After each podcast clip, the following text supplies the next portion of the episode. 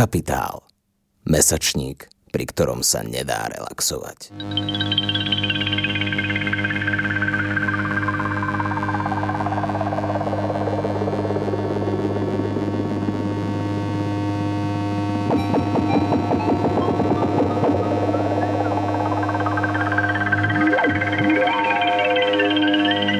Dobrý večer, ďakujem vám veľmi pekne, že ste dnes prišli. Dnes sa stretávame teda nielen na diskusii, ale aj na takom malom neformálnom krste nového čísla mesačníka Kapitál, ktorý by som mal držať v ruke v tejto chvíli, ale zabudol som.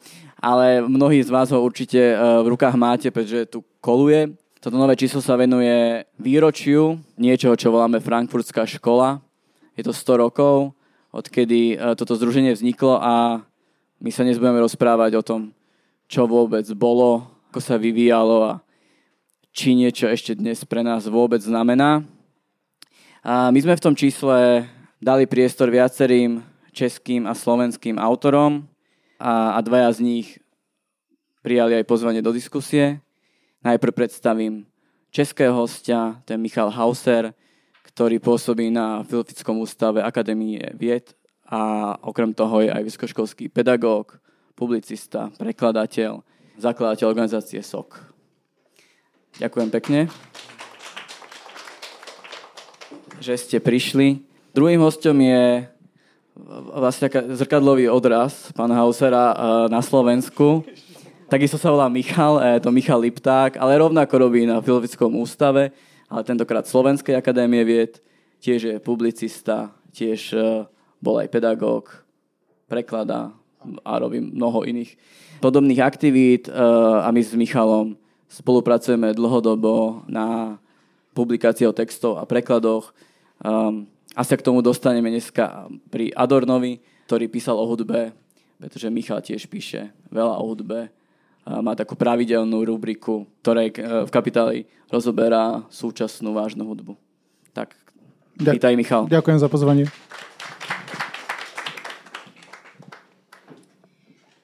Toto číslo uh, Kapitálu pôvodne vzniklo tak, že jeden člen našej redakcie, Ferči alebo František Malík, podľa toho, ako formálne či neformálne ho chcete volať, bol vo Frankfurte nad Mohanom a tam uh, na jednej z budov našiel oznam, že je to sto rokov, kedy tam začal fungovať Ústav pre spoločenský výskum.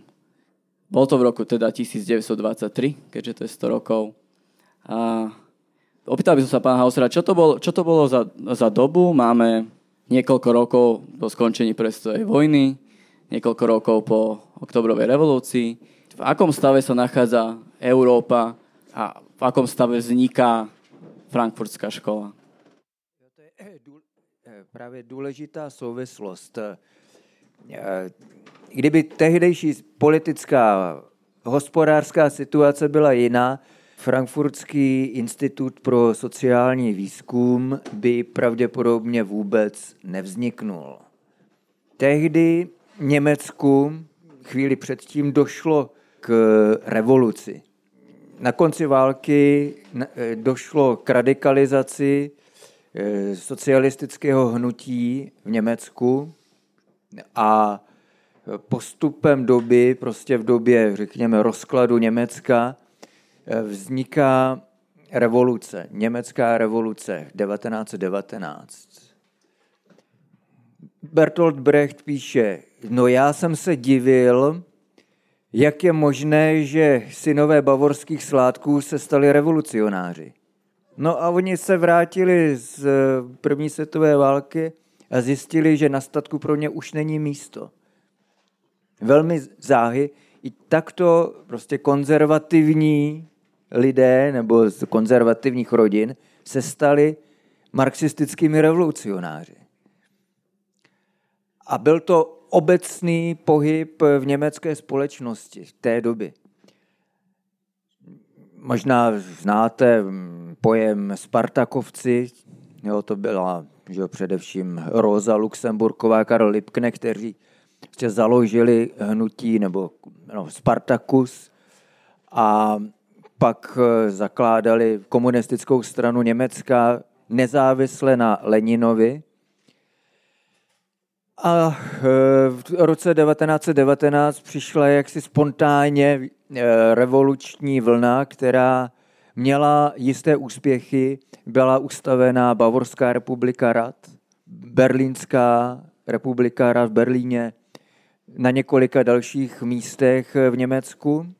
No a byla poražena. Uvádí se, že ruští komunisté vyslali vlak s vojenskou výzbrojí a s pomocí německým soudruhům a na hranicích němečtí soudruzi řekli, nepřijímáme, ať jede zpátky. Tady vidíme, že bylo napětí od začátku mezi ruskými bolševiky a německými revolucionáři. Několik zakladatelů nebo významných aktérů kritické teorie působilo jako revolucionáři. Max Horkheimer, Herbert Marcuse a další se uh, účastnili aktivně uh, německé revoluce. No a ta skončila prostě smrtí, e, násilnou smrtí Rosy Luxemburkové a Karla Liebknechta. A co dál?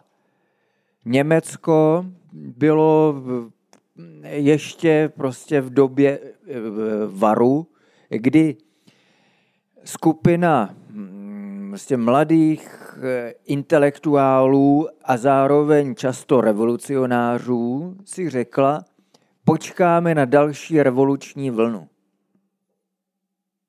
No a do té doby budeme zkoumat vývojové tendence společnosti, budeme se zabývat dějinami dělnického hnutí a podobnými otázkami.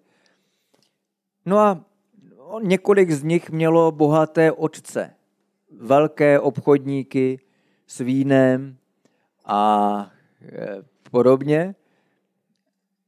Leo Leventhal, jeho otec, byl ten takto bohatý obchodník a řekl, dobře, já to podpořím. Max Horkheimer také měl bohatého otce s vínem, také něco přidal. Zároveň od začátku už tu byla spolupráce s univerzitou ve Frankfurtu nad Mohanem. V roce devatenáct set devatenáct poprvé v dějinách Německa na univerzitě začal oficiálně působit marxistický teoretik Karl Grünberg. Takto vzniká v roce devatenáct set dvacet tři Institut pro sociální výzkum. Na začátku bylo období, které, ještě, které bylo jiné než pozdější dějiny frankfurtské školy. Prvním ředitelem se stává Karl Grünberg, ten záhy umírá a po něm nastupuje další teoretik, který se zabývá marxistickými tématy. Zabývá se dějinami dělnického hnutí, historickým materialismem. Probíhá spolupráce s ústavem Marxe a Lenina v Moskvě. Všem tehdy v té době, jak si to bylo ještě po revoluční euforii, takže tam probíhal otevřený, otevřené bádání o Marxovi v Moskvě. Takže tak se ustavil Institut pro sociální výzkum. No a v roce devatenáct set třicet se ředitelem stává Max Horkheimer, který pak přesměroval zájmy Institutu pro sociální výzkum. Čili tématy se nyní stává vznik fašismu, co tomu říkalo, nebo vývoj, nebo komplexní analýza společnosti té doby. Těmi tématy jsou nejenom nějaké výseče, prostě, že by se zabývali třeba jenom ekonomikou nebo jenom sociologií.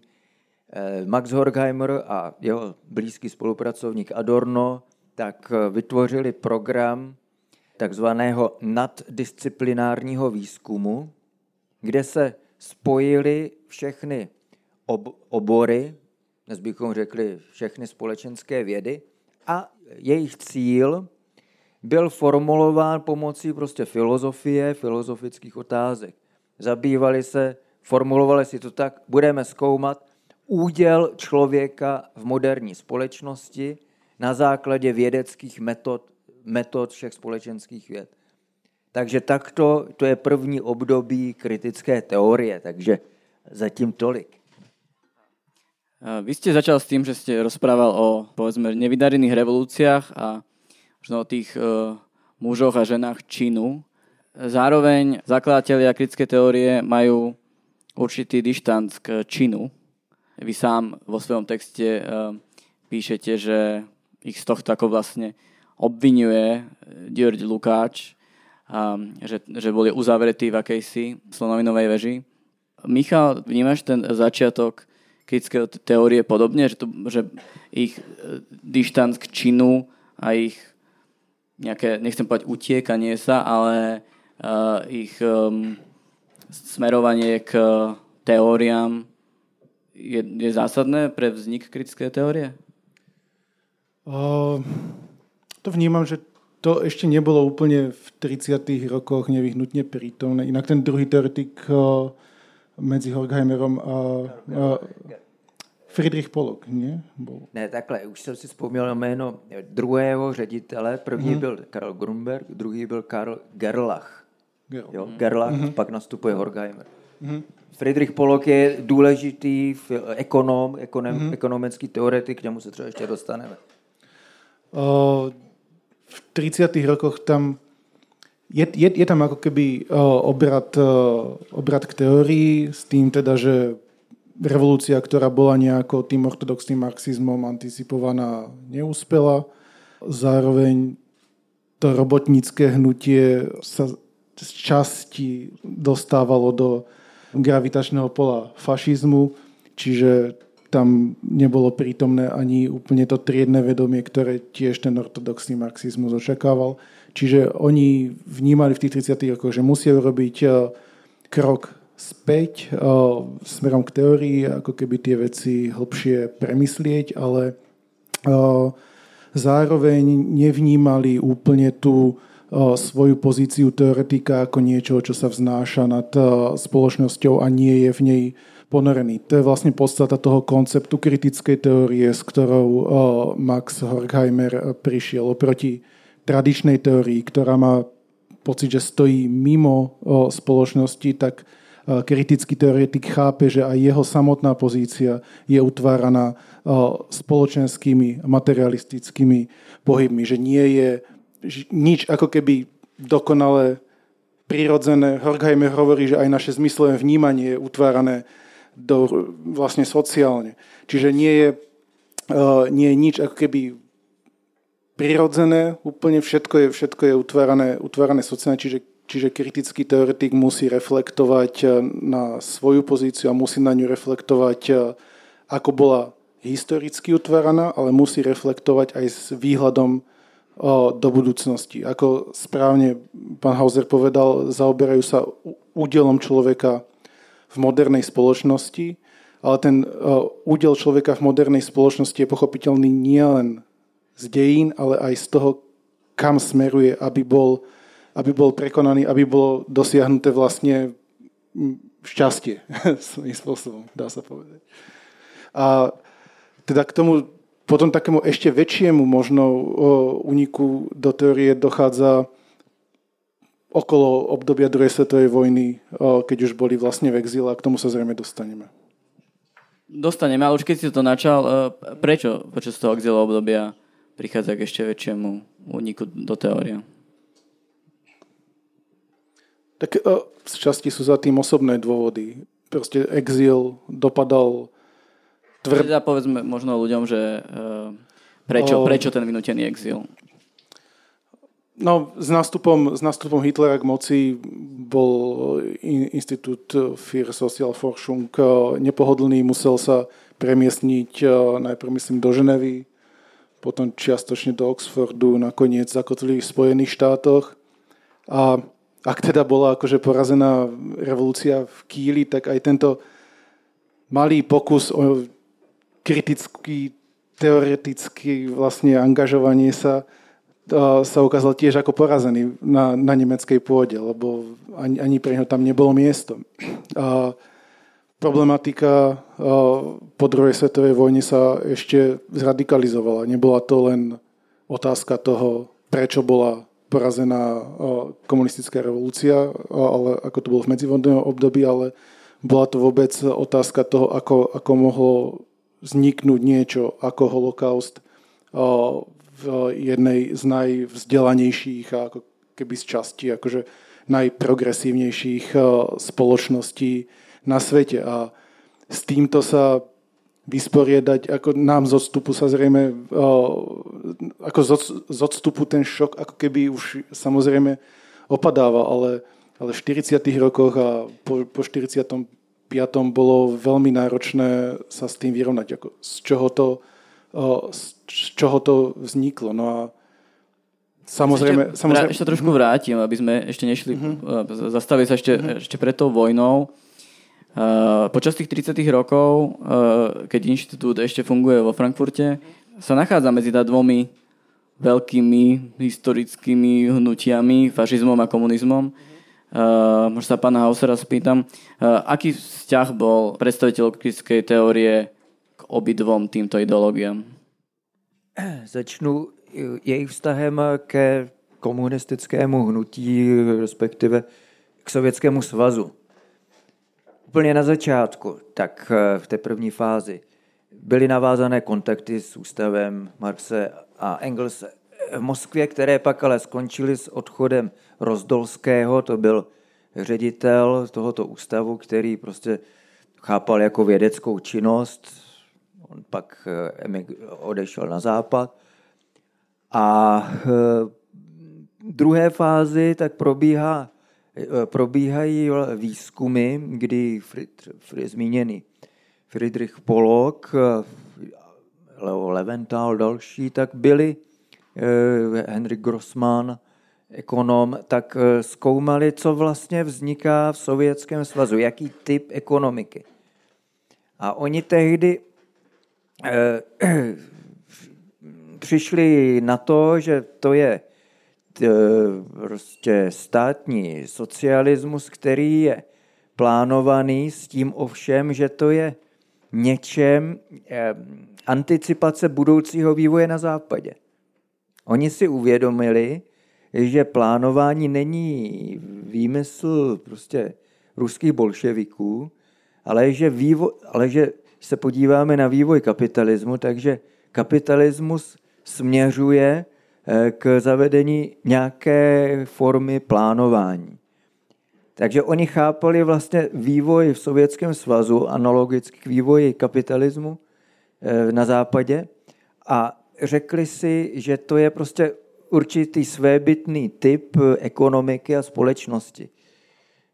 Řekli prostě autoritářský, plánovaný socialismus. Takže to je s tím, že zároveň oni považovali potom období stalinismu za prostě převrácení Marxe s tím, že mluvili zcela otevřeně o pádu do barbarství, jo, že to je opak civilizace, co se odehrává v jejich očích v Sovětském svazu. A tento postoj v podstatě nikdy nějak zásadně nezměnili ani později. Pro ně Sovětský svaz, oni o něm mluví jako třeba o totalitním podniku.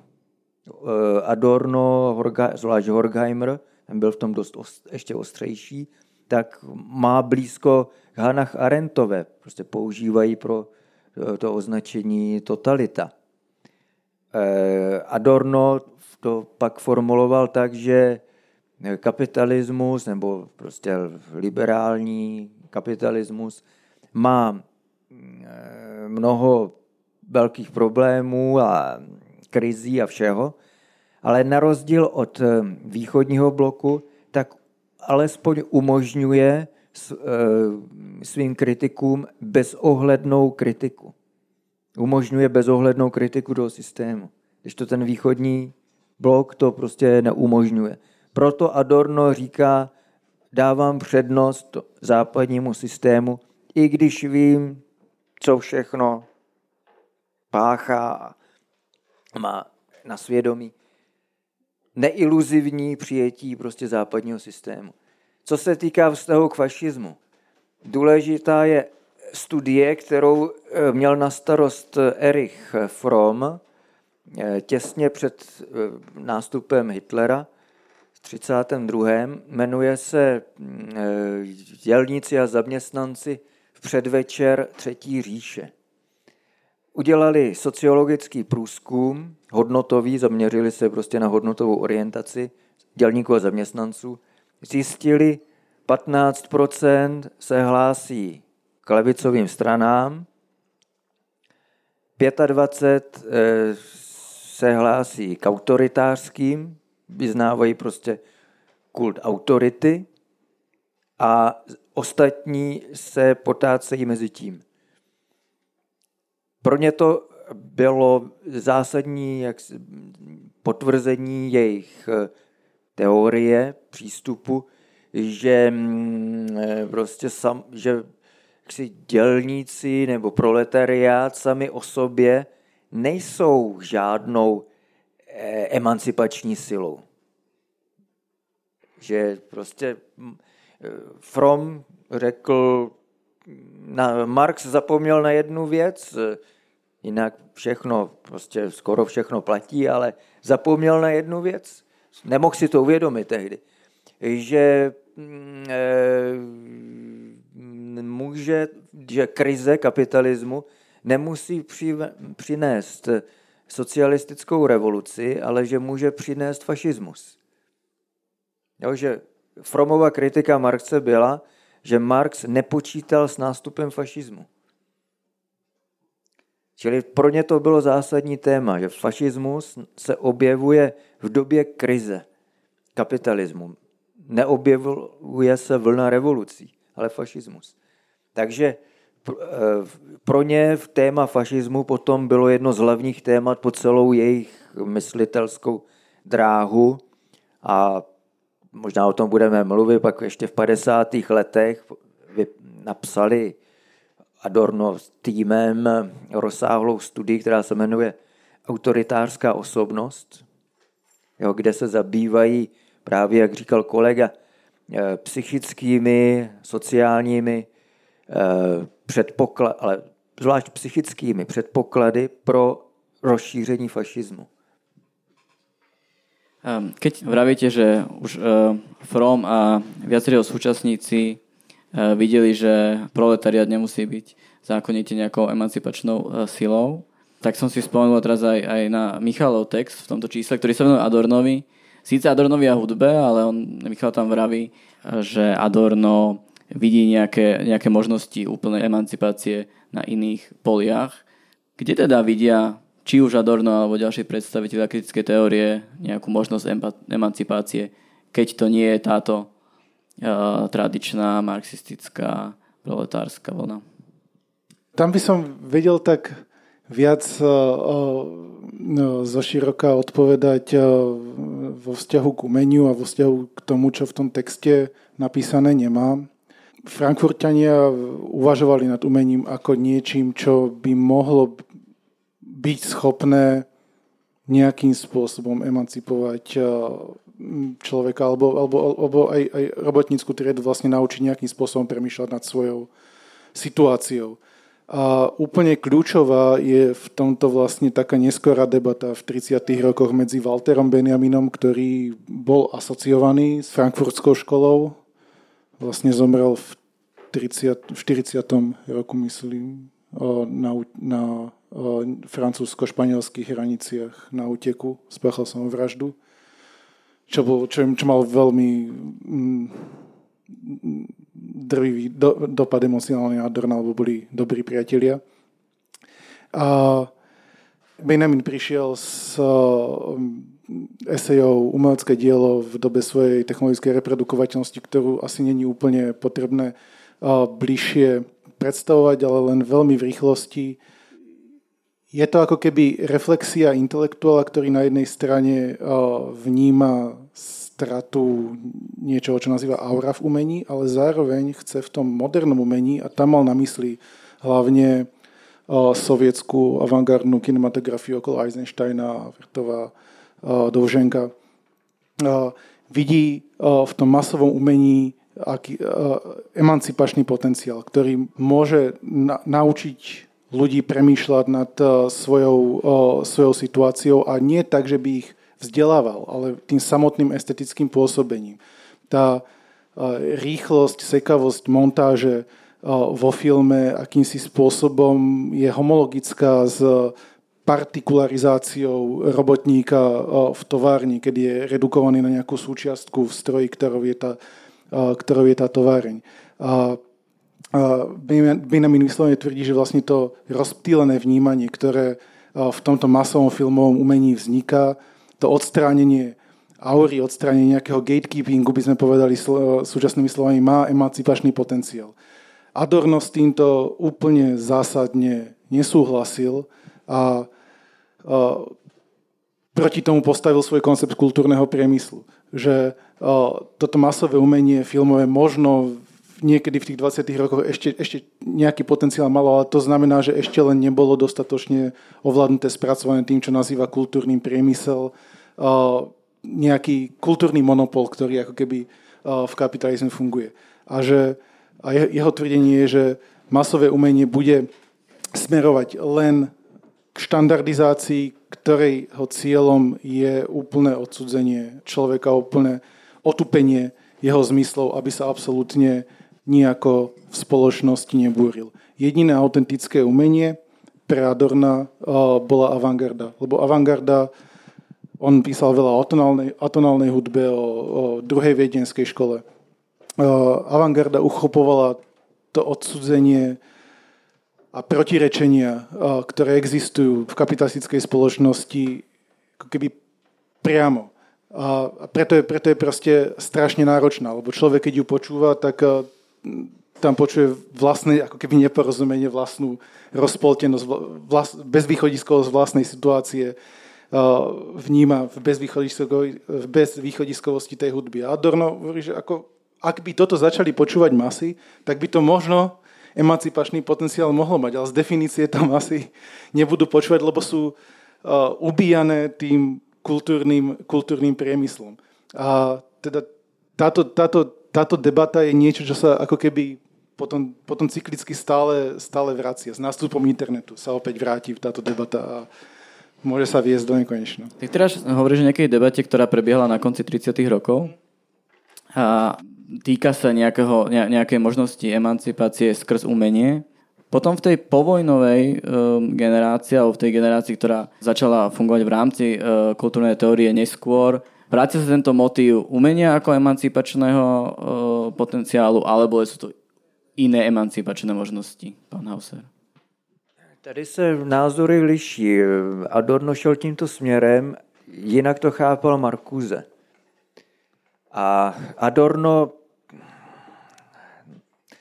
tak hledal vlastně poslední naději na zpřítomnění utopie v avantgardní hudbě.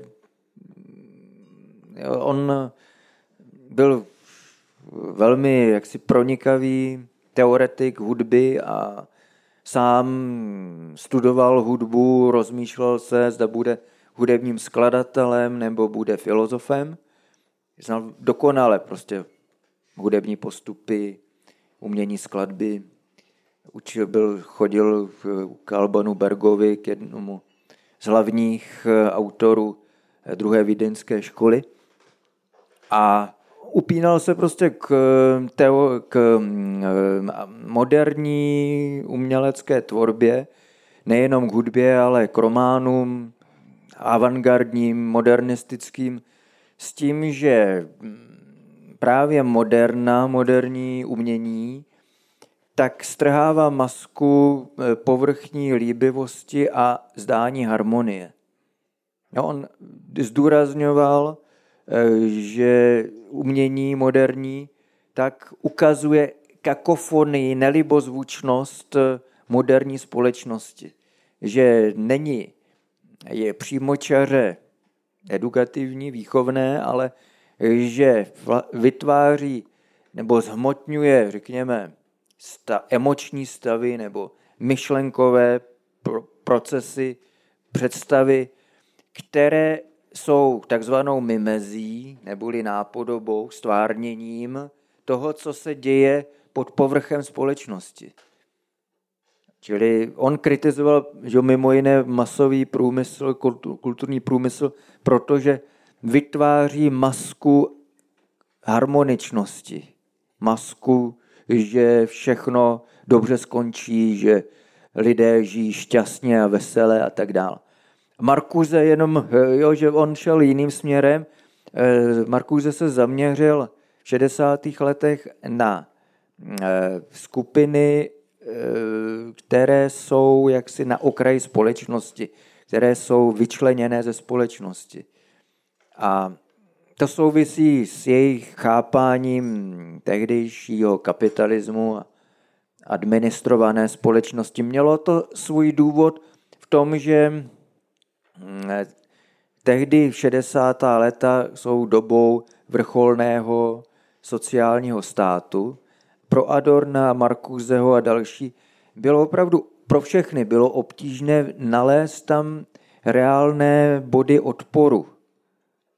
Ono se pak v šedesátém osmém se to změnilo, ale prostě dělníci bohatli, nebo ne všichni, ale široké vrstvy zaměstnanců, dělníků, pracující té doby se postupně měli lépe. A takže Marcuse se zaměřil na geta, jo, na neprivile, na prostě lidé, kteří žijí odlišným způsobem života, minority, a říkal si, ti nejsou začleněni do systému, kdežto většinou pracující jsou začleněni. Že nejsou začleněni, čili je to potenciál nějaké revoluční změny v budoucnosti. Takže takto uvažovali. Tým, že mali možno aj také iné názory, uh, možno aj, neviem, či tam uh, zohráva úlohu aj nejaká generačná výmena. Uh, neviem, nakoľko bol Marcuse mladší od Adorna, ale bol, myslím, nie mladší. Či... Bola stejná generácia. Stejná? No. Uh, tak či onak, uh, nevznikali medzi nimi uh, tým pádom aj, aj, aj spory, keďže mali niekom iné predstavy o emancipácii?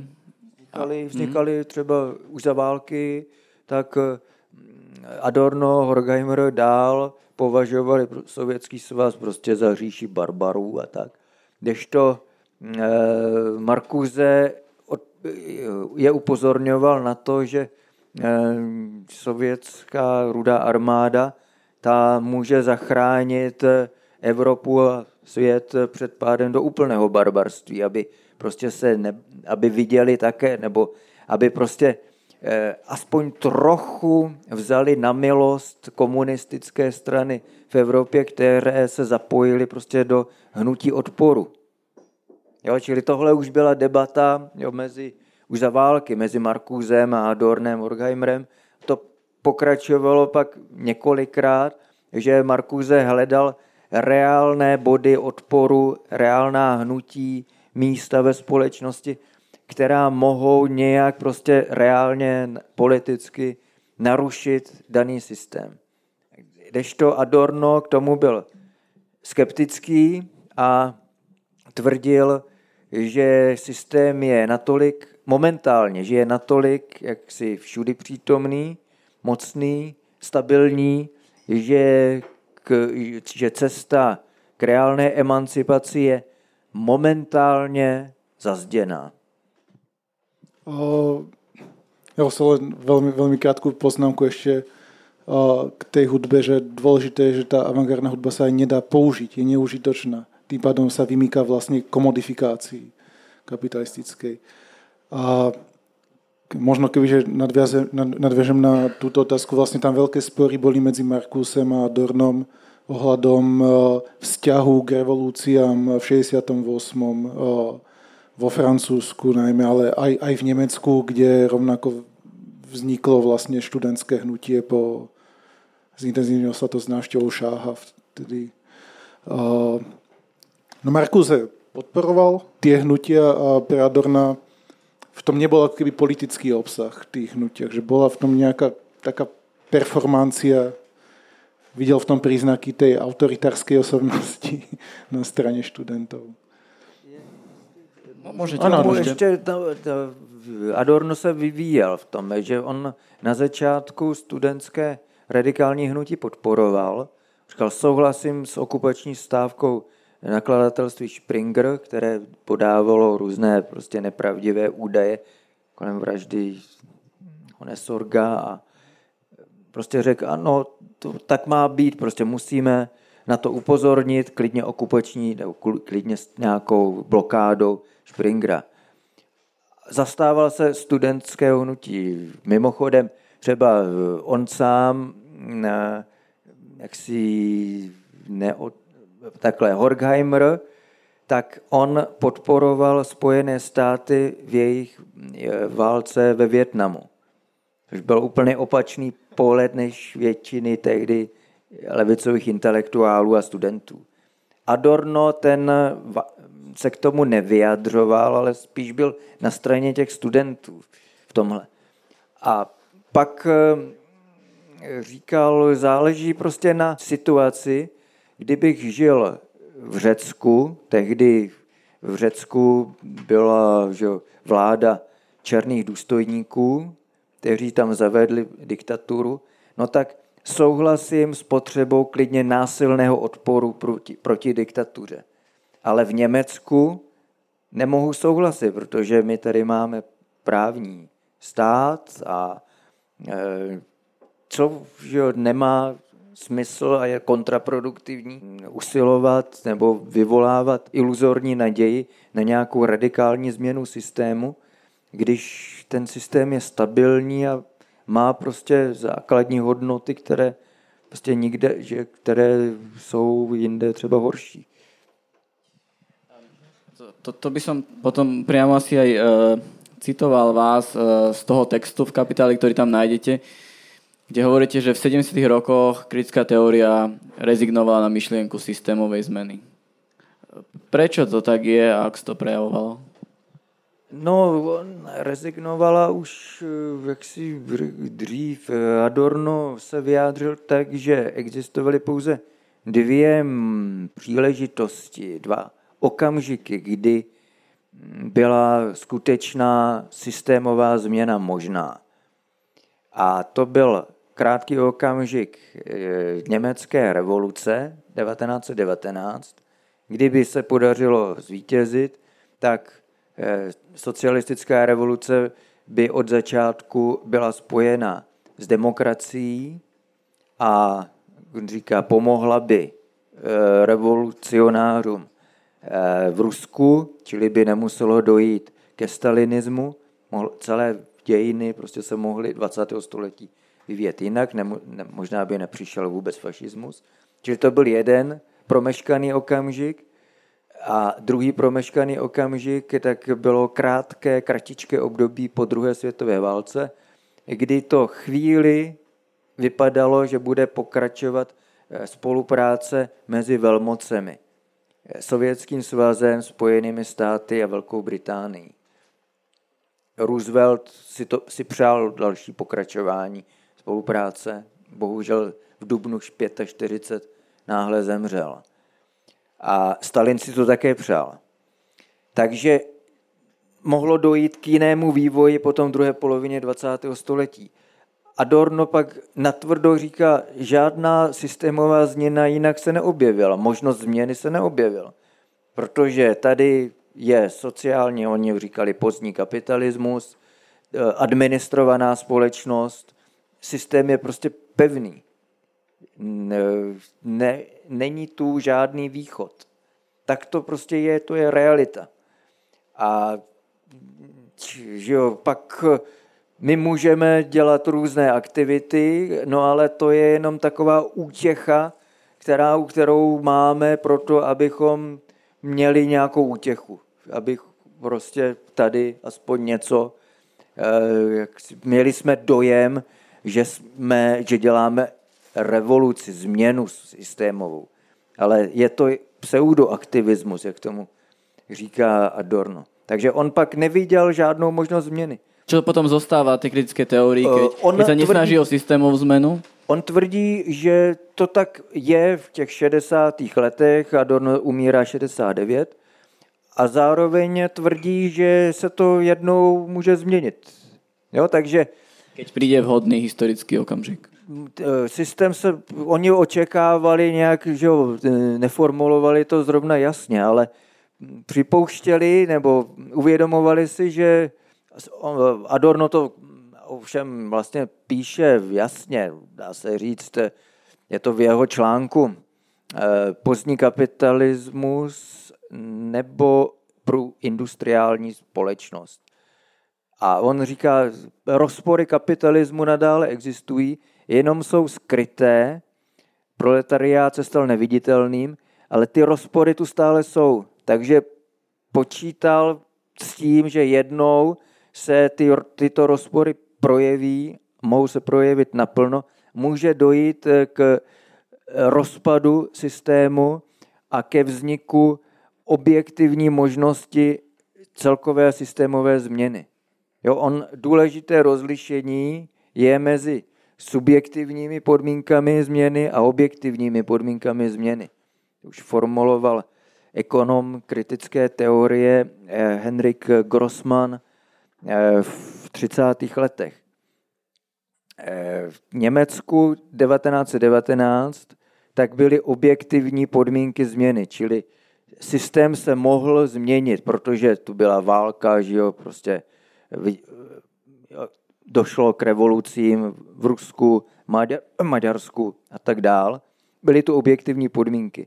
Ale oni říkají, chyběly subjektivní podmínky. To znamená dostatečná uvědomělá politická síla, hnutí, které je dobře zorganizované, dostatečně hluboké přesvědčení, vědomí kritické u širokých vrstev lidí, čili to, co označíme jako subjektivní faktor.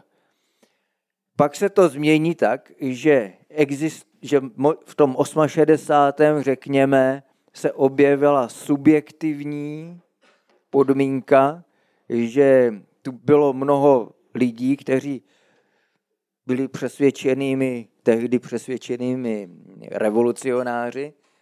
Ve Francii navíc byla třeba generální stávka, které se zúčastnila polovina Francie.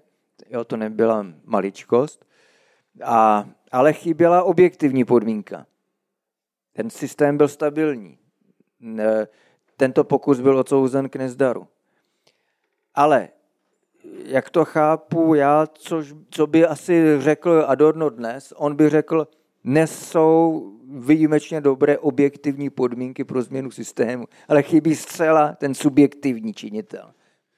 Možno, možno ak by som na to nadviazal, Adornovi ostával ten pesimizmus, ale ďalšia generácia v rámci Inštitútu pre sociálny výskum, Habermas, Jürgen Habermas a najmä Axel Honneth sa práve snažia uh, uvažovať nad tým, že čo sa dá robiť, pokiaľ sa vzdáme nejakých ašpirácií na, na systémovú, systémovú zmenu. A máme tam článok o Axelovi Honnethovi. Axel Honneth uh, uvažuje nad tým, že čo sa dá robiť, je vlastne ako keby zatláčať uh, kapitalizmus a jeho trhové vlastne chápaň, trhové poňatie vlastne z oblasti ľudského života, kam nepatrí. A tam je ako keby aj objektívny priestor na to, že aj v inštitúciách štátnych je dosť veľa ľudí, ktorí to sú ochotní robiť. A je tam aj určitý proste subjektívny rozmer, že,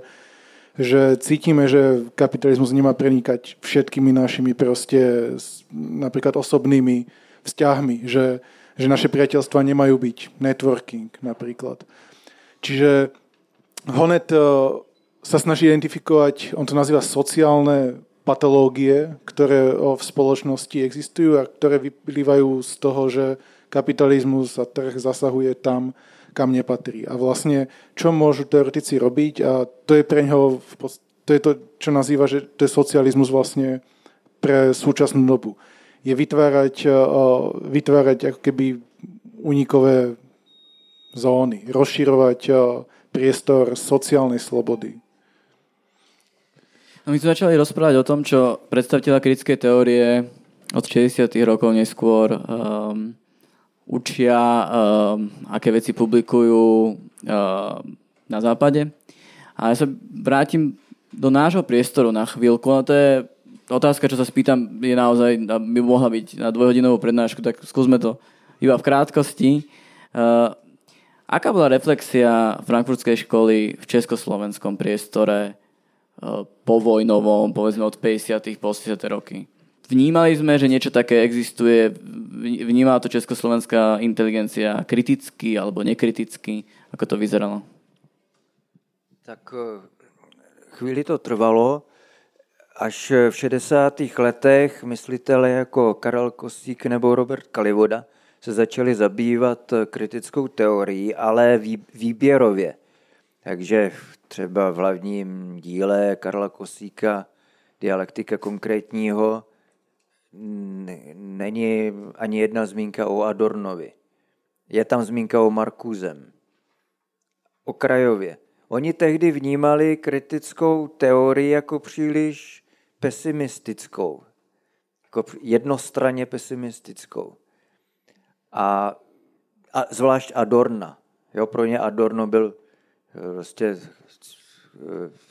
jaksi škarohlíd, jo, který není, nevidí tady žád, nic nosného nikde, je uzavřený prostě ve své teorii. No a pak no, že po roce šedesát osm lidé jako Karel Kosík tak Adorno a kritickou teorii viděli naopak zase jako málo pesimistickou. No a tak on potom, že se začal víc ještě zabývat Heideggerem a prostě existenciální filozofií, Levinasem, no a Adorno tak zůstal mimo jeho pozornost. Důležitá kapitola byla ovšem byly návštěvy představitelů kritické teorie v Československu v šedesátých letech. Přednášel tu Erich Fromm, pokud vím Adorno, možná a Marcuse, myslím, že Marcuse také. Vycházely knihy, od, teda vycházely hudební články, kulturní články od Adorna. Skladatel Petr Kofroň pak v samizdatu v osmdesátých letech vydal dvoudílný svazek sebraných článků o hudbě a kultuře od Adorna. V šedesátých letech vyšla, myslím, jedna taková útlá kniha od Marcuseho. Připravoval se k vydání, je, připravoval se k vydání Eros a civilizace, stěžejní Marcusova kniha. Ta byla připravená k tisku devatenáct set sedmdesát, ve sazbě rozmetaná. Kolega teď v ústavu ji objevil v jednom archivu v Belgii, překlad teda myslím, a od Lubomíra Sochora, a kniha nakonec vyjde česky v nakladatelství Filozofia, nevím, letos, možná příští rok. Marcuse, tak ten je, že vyšel pak že jednorozměrný člověk těsně po listopadu. No a na stěžejní práci celé kritické teorie dialektiky osvícenství tak jsme, tak si čtenáři museli počkat až do roku dva tisíce devět. Pro normalizační režim byli nepřijatelní, jo, protože oni kritizovali východní režim, a pro polistopadový režim byli nepřijatelní, protože kritizovali západní režim.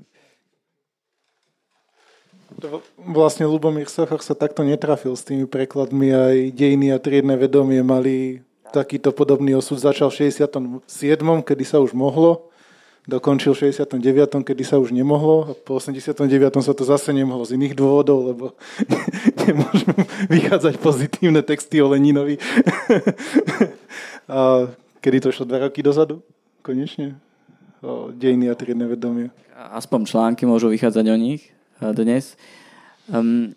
Tým, že sme v takomto peknom, celkom intimnom priestore, aby som veľmi rád aj vám nechal možnosť sa čokoľvek opýtať. Ja dám ešte jednu poslednú menšiu otázku a potom, prosím, premyslite si zatiaľ a radi vám dáme mikrofón. Ja sa chcem ešte spýtať na jednu vec, ktorá, ktorá ma tak zarazila, keď sme pripravovali to číslo, pretože ľudia, čo trošku poznajú náš časopis a celý ten kolektív, vedia, že sa snažíme o nejakú rodovú vyrovnanosť aj v textoch.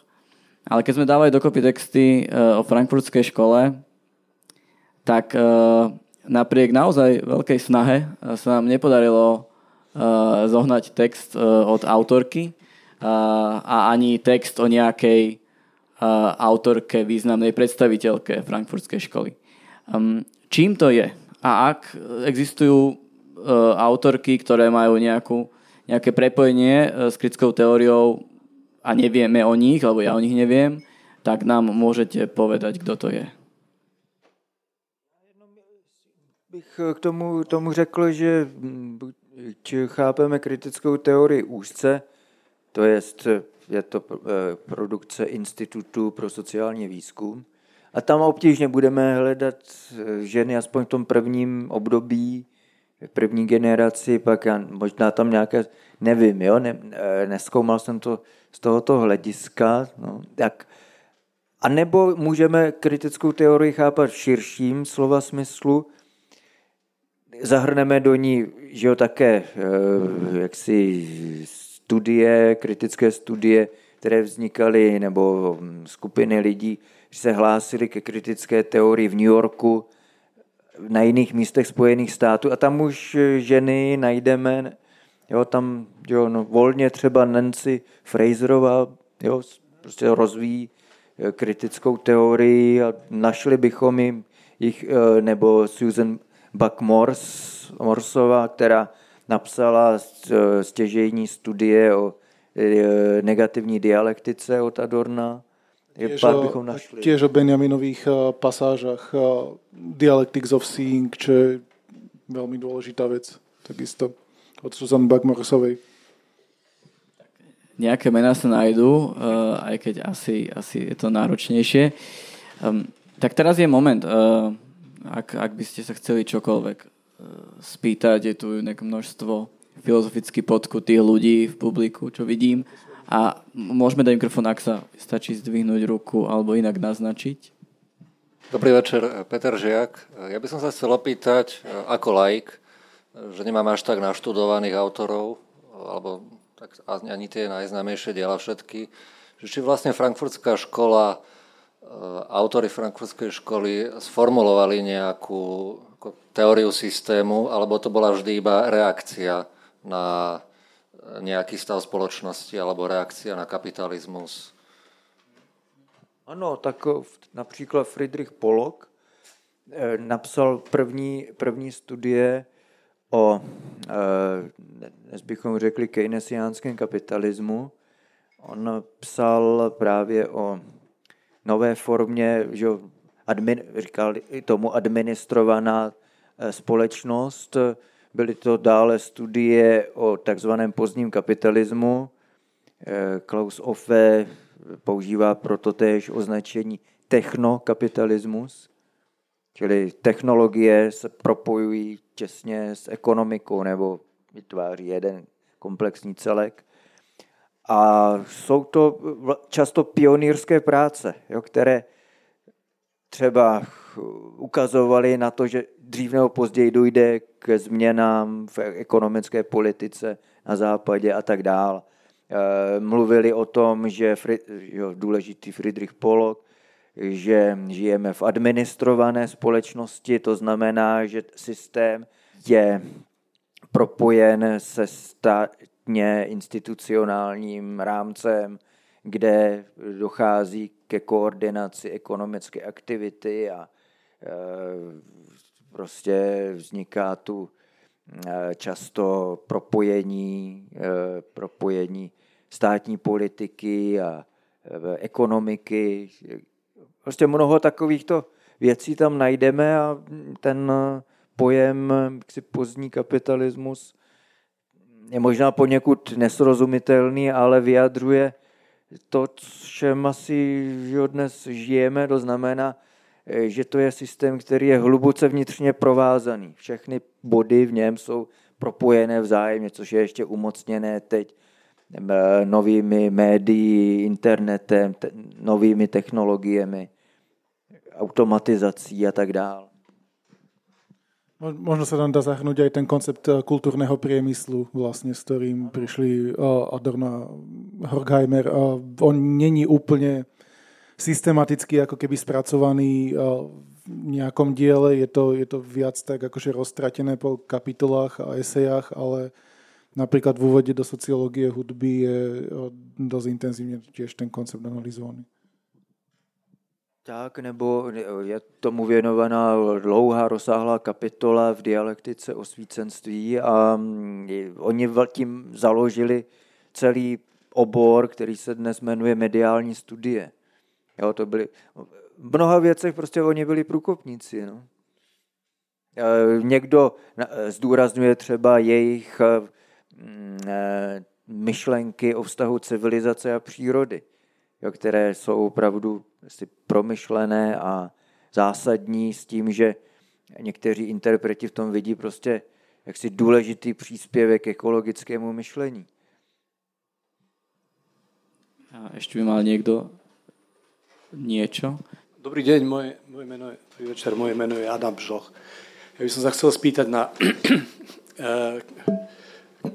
na jednu knihu, ktorá vyšla v sedemdesiatom deviatom roku v v Prahe, v Odeóne, a to bol Dílo a jeho zdroj e, Waltera Benjamina. To je, to je neuveriteľné, že dva roky po charte sedemdesiatsedem v znormalizovanom Československu, kde sa vlastne nepripúšťala žiadna nejaká taká intelektuálna e, provokácia alebo proste nejaká intelektuálna e, alternatíva, vychádza práve teda jeden z veľmi obsiahlých prierezových výberov vlastne jednej veľmi podstatnej osobnosti myslenia dvadsiateho, prvej polovice dvadsiateho storočia a vlastne kľúčovej osobnosti teda takisto frankfurtskej školy, hoci teda nikdy samozrejme Benjamin nebol priamo spolupracovníkom, respektíve plateným spolupracovníkom frankfurtskej školy. Viete niečo viacej o tejto iniciatíve, o tejto knihe? Já nevím přesně, jak k tomu došlo, ale prostě občas se něco podařilo, jak, si pod, jak se říká, pod svícnem je tma. A Růžena Grebeníčková, že překladatelka, tak moje hypotéza, že měla prostě krytí a že na základě prostě nějakých jaksi neoficiálních dohod, takže se to Odeonu podařilo prosadit. Že on prostě jo, je to možno prezentovat jako významné dílo z um, historického materialismu. Jo? Že se to dá prostě argumento, dá se argumentovat tímto způsobem a že tam že on není vlastně v tomto díle nic jaksi proti e, východnímu bloku nebo jo, tam Jo, je to, esteti- je to že jo, také dáno tím, že to je vlastně věnované estetice. Jo, takže proč ne? No, tam, jo, ale některé důležité eh, texty od Benjamina právě o politice tam nevyšly. O pojmu dějin a další, že jo, které, eh, jsou, které vyšly až později, po listopadu. Tezie o pojme dejín sú tam. Sú tam? Sú áno, tam. áno, a je tam, je tam napokon aj teda tá veľká vlastne kniha o barokovej truchlohre, ktorá áno, má veľmi je, blízko áno, tak, tak.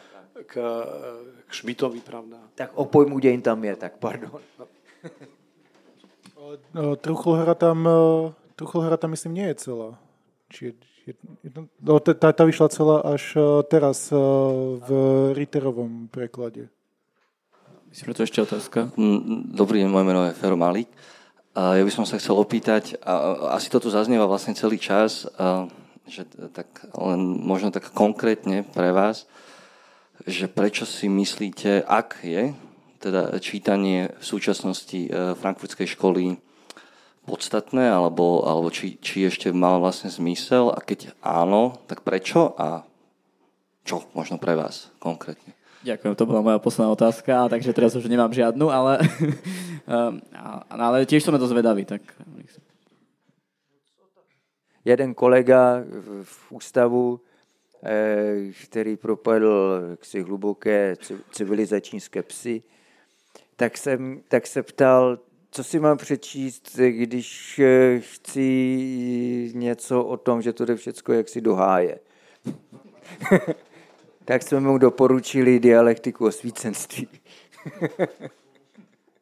No, ale samozřejmě jsou tam eh, aktuální věci, že v, tom, eh, v kulturním, co se týká dnešních médií, jo, kdy znovu a vztahu prostě média a demokracie pozoruhodné souvislosti, že je vztah mezi mezi prostě masovým průmysl, kulturním průmyslem a vytvářením prostě určitých myšlenkových schémat v hlavách lidí, které pak dokáže velmi snadno využít současný pravicový populismus. Jo, čili je tam nějaká vazba mezi, mezi prostě kulturním průmyslem a vzestupem dnešního pravicového populismu. Analýzy, Adornovy analýzy populismu k, nebo k, krajní pravice z šedesátých let, víš, tak nějaká esej to je, vyšla nedávno česky, kde on odhaluje mechanismy, jak vlastně vzniká v demokratické svobodné společnosti potřeba pro, po určité autoritativní vládě nebo po vzniku prostě nějakých pseudo neofašistických hnutí. Jo, to jsou velmi aktuální věci. E, další je, o čem se dlouho diskutuje, už tak je jeho, jejich analýza autoritárské osobnosti, jo, takzvaná F-škála. Čili to je soubor vlastností, konformita, přijetí, jaksi hodnot, nekritické přijetí hodnot střední třídy, Uh, arogance, uh, stoto, uh, jaksi stotožnění, jaksi ochota k násilí, uh, cynismus vůči utrpení. Prostě škála postojů, která, uh, jsou to vlastnosti, které uh, umožňují přijetí autority, autoritářského vůdce. Jo, čili F-škála jako protofašistická škála, kterou mimochodem oni zkoumali ve Spojených státech padesátých let. Jo, že to není jenom otázka Německa, ale jo, kdyby, já nevím, se něco tam trochu jinak pohnulo ve Spojených státech, tak někdo jako Hitler mohl klidně přijít ve Spojených státech. No, tak teď, jo, to je, že jo, je očividné, jo, že to je vlastně zvlášť ve Spojených státech aktuální. Ja by som tiež niečo v tomto, v tomto zmysle odpovedal.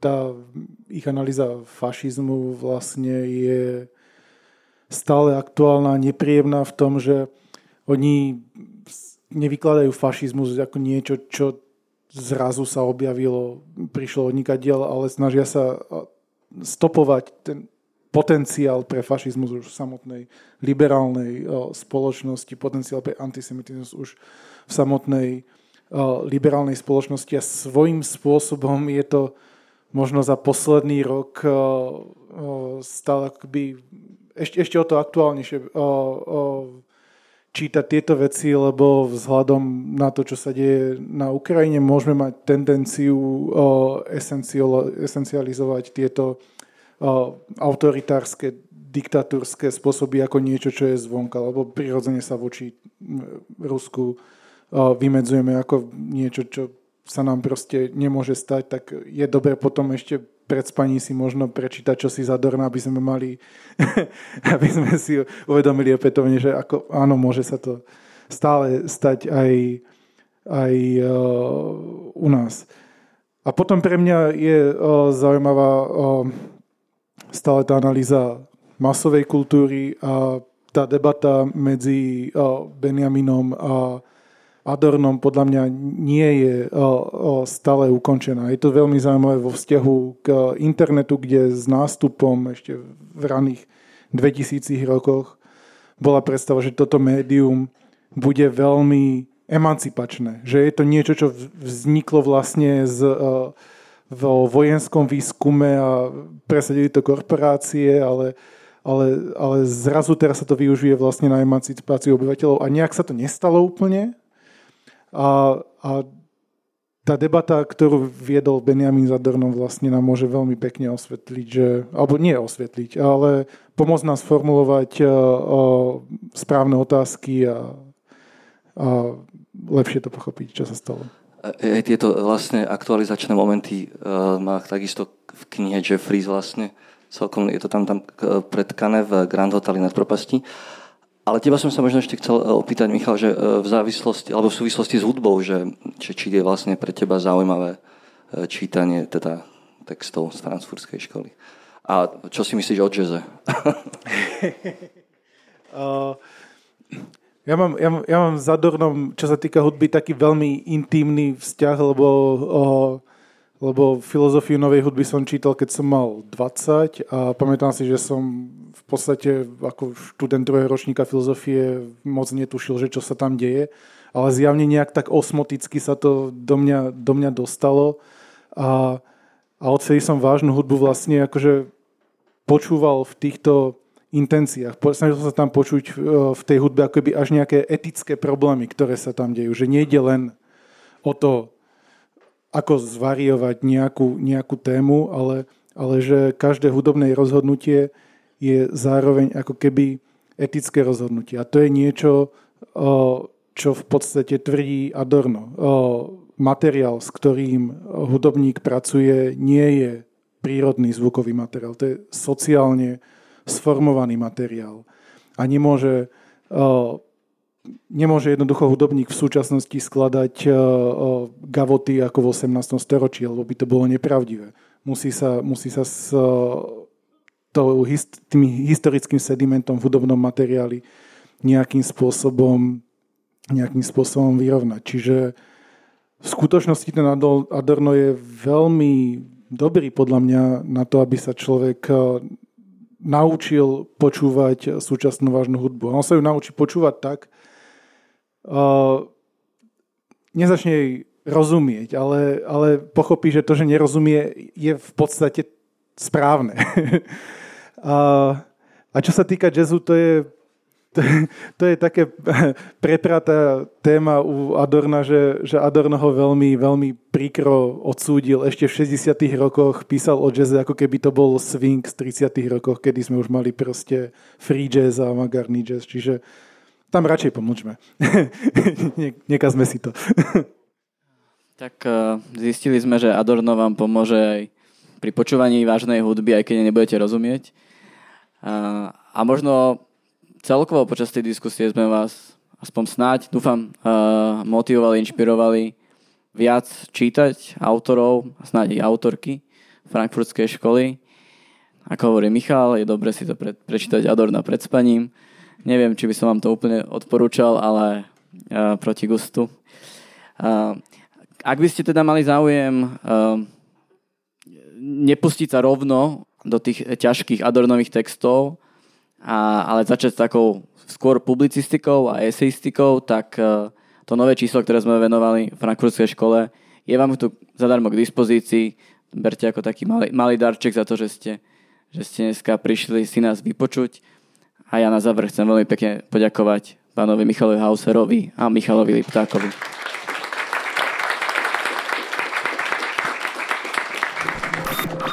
Počúvali ste Capitalx, podcast angažovaného mesačníka Kapitál, ktorého vznik podporila Rosa Luxemburg Stiftung zo zastúpení v Českej republike a Fond na podporu umenia. Viac článkov nájdete na webovej stránke w w w bodka kapital pomlčka noviny bodka s k, kde nás môžete podporiť napríklad objednaním predplatného, za čo vám vopred ďakujeme.